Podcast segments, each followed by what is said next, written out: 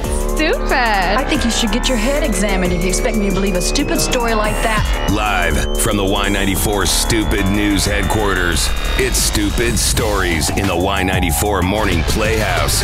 And we focus on the thespian as we head into the weekend. The actors and actresses, some that we all know and love, and characters we all know and love, like Willy Wonka, who was exploited across the pond, is something that went viral. And Willy Wonka experience, where pictures were taken, shared online because it was just awful. It was a dirty room with like one bounce house. You- You get the idea. It was pretty pathetic.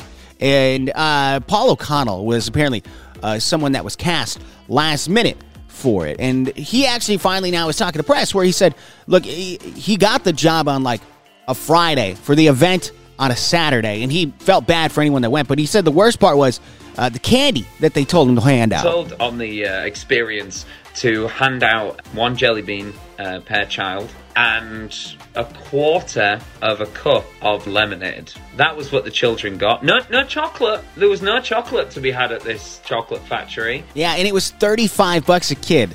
Keep in mind. Yeah, not it certainly was an experience. If they wanted to say Willy Wonka experience, I would say they nailed the experience part. Just not a good experience. Rebecca Ferguson, however, uh, experiencing a great time right now when her career is Dune 2 heads into the box office this weekend. Now, in a sit down, uh, she was basically talking about um, she had a, a terrible co-star, and now it has people trying to figure out who it was. She's been in films such as Mission Impossible, The Greatest Showman, now these Dune films as well. So it has people speculating. I did a film with an absolute idiot of a co star, and this human being was being so insecure and angry because this person couldn't get the scenes out. I got screamed at. This person would literally look at me in front of the whole crew and say, You call yourself an actor, this is what I have to work with. What, what is this? And I stood there just breaking. But because this person was number one on a call sheet, there was no safety net for me. So no one had my back. She did say it's not Hugh Jackman. It's not Tom Cruise.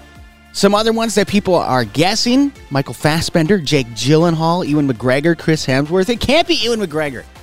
It can't be Obi Wan Kenobi.